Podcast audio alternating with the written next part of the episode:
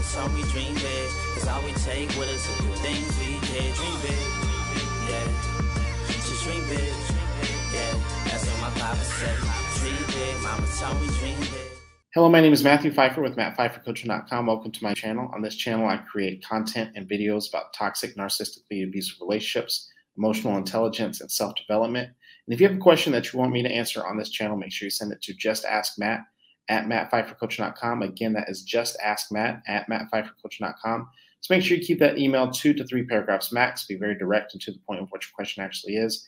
If it's too long, if it's too lengthy, unfortunately, I will not be able to get to it. Also, if you need more help beyond what this video might have to offer, BetterHelp is a sponsor of this channel and of this video. Make sure you go down to the link below, connect with an online online therapist through BetterHelp. With using my link, you'll be able to get 15% off and be able to get the help and all the resources that you need. With all that being said, let's get into today's topic. So today's email comes from a person who is struggling with an unhealthy attachment. And if you have been following my channel, if you follow my content for a while, you know I talk a lot about trauma bonds.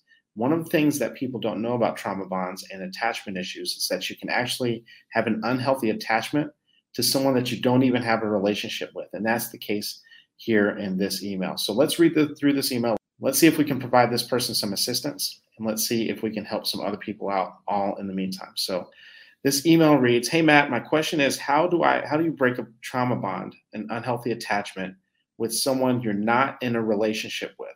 No situationship, so we're not talking about like a, a friends with benefits type of situation. No situationship, just a prolonged admiration. So this person just has a crush, basically right? That turned into a codependent, unhealthy trauma bond that's one sided, that felt like love, but clearly wasn't. And so this is actually more common than what people might think.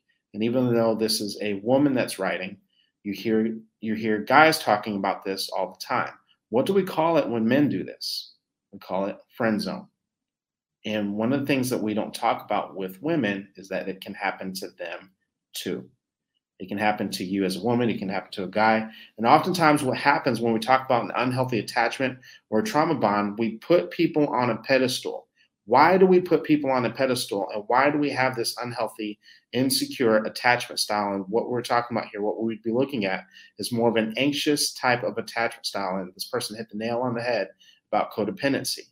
We have to remember that an insecure attachment style, codependency, anxious attachment styles, anything related to that means that we don't feel like we are worthy. We don't know our self worth. And quite often we will see someone that we think that if we can attach ourselves to them, that if we are able to get with this person, we put that person on a pedestal because we think that for some reason, if we can end up with this person, then, then all of a sudden we will have value. That if I end up with this guy that happens to be six foot and makes above six figures, then all of a sudden now this provides my value. If I end up with that baddie up the up the up the road, right, then that provides my worth, and then everyone's going to see how great I am. And but the problem is that internally you don't actually believe that you don't feel that you have anything that's worth that you're, you're worth anything and you don't believe that you bring anything to any type of relationship unless you're with that person but the problem in a lot of situations is that you might meet someone who is that ideal person. And what happens is that they might be nice, they might be friendly, but they genuinely may not be interested. But because they're nice, because they're friendly, and sometimes, and, and I don't know the, the dynamics of the situation, maybe this person is being led on, but the fact that this person is telling me that there is no situationship there is no friends with benefit situation. I, I have a feeling that this person is not being led on. And oftentimes people are not being led on. But the fact, but because someone still wants to be friendly, still wants to be cordial, but has no interest in moving forward, you have a person that is, uh, and, and again, you hear this a lot with the with the guys. Um, men will tell you that they've gotten friend zone. How do I get out of the friend zone? You can see it all over YouTube. And what I tell guys when they're working with me is fuck all that. What I'm about to tell this person here is fuck all that. Right? What happens when we have someone who has an insecure, anxious, codependent attachment style and now they're trying they have this person that they have that they're idealizing remember a lot of these things come with people pleasing behavior. And you hear me saying this all the time and people cannot stand it when i say this. But people pleasing behavior can come across as manipulative. Not malicious but manipulative right? Not malicious in intent but it still can be manipulative. So this is a, this is one a perfect example of what i'm talking about. So how what is this person doing this person is hanging out with a person that they're friends with, and this is what guys who are in the friend zone. I, I tell I tell guys, men who I work with, the same exact thing. You're being manipulative. You're hanging out with someone to just be friends when you really don't like them as a friend. You want to get with them. You're being manipulative, and you're you're not being genuine about what you actually want. And so when once you realize that that person doesn't want you the way that you want them, it's time to say goodbye. Stop hanging out with people that you don't want friendships with, that you genuinely want to date.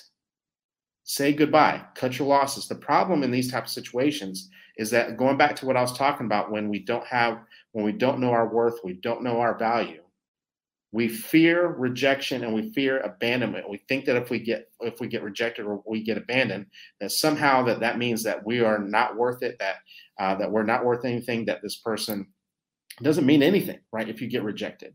All it means is that that person wasn't interested in you. Really when we get rejected or broken up with we really actually need to thank that person for not leading us on for not wasting our time we need to be more thankful and appreciative about rejection. Rejection is protection because that person could just string you along, but they didn't. They were just being very direct and said, you know, hey, I only like you as a friend.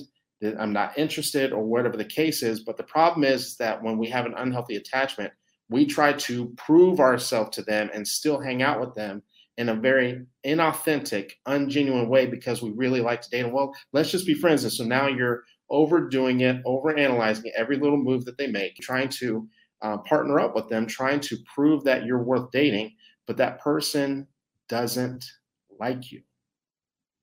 And unfortunately, sometimes that's the hard truth.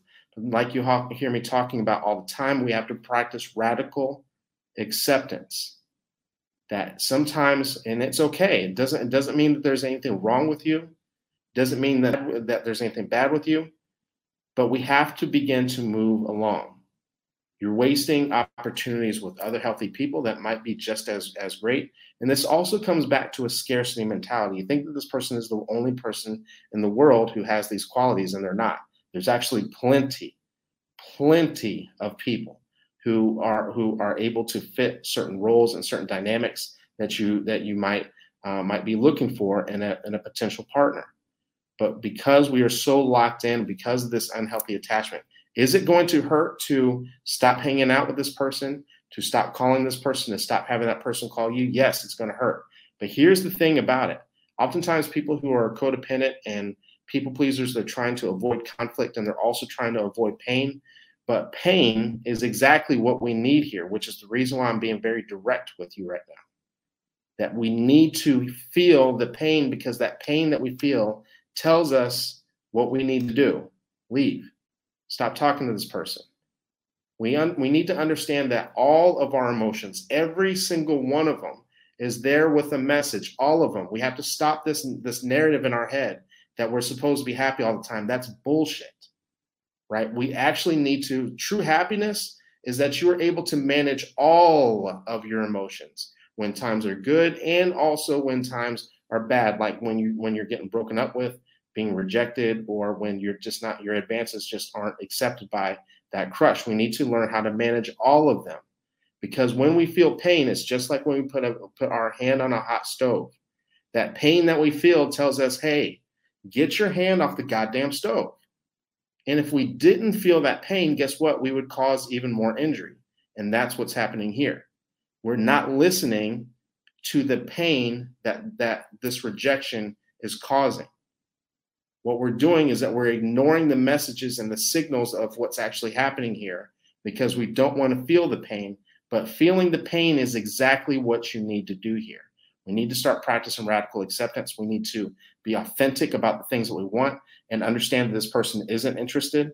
And that doesn't mean that there's anything wrong with you doesn't mean that there's that there's not someone else out there for you doesn't mean anything. It just means that this person is just not interested. So we need to move along. Cut our losses. It's okay to cry it's okay to get into therapy it's okay to uh, to uh, feel bad about the rejection and those sorts of things but we need to start moving towards radical acceptance in a situation like this. I'm talking to not only you, but to both men and women do this, right? We have to begin to cut a lot of the cut our losses when we've been rejected and understand that staying in a situation where we're just friends when we really actually want to date is being very inauthentic and quite often that person can feel that they know that and also you can take those bad habits into other relationships if you're not careful so thank you very much for writing in anyone else has a question make sure you send it to just ask matt at mattphifercoaching.com. Again, that is just ask Matt at mattphifercoaching.com. Keep the email two to three paragraphs max and be very direct and to the point of what your question actually is. If you need more help beyond what these videos can offer, don't forget these videos are sponsored by BetterHelp. This channel is sponsored by Better BetterHelp. You can go down the links down to the links below. You can connect with an online therapist. You'll be able to get in relatively quickly. You'll get 15% off because I'm a BetterHelp partner. With all that being said, thank you very much, and I will talk to you soon. Dream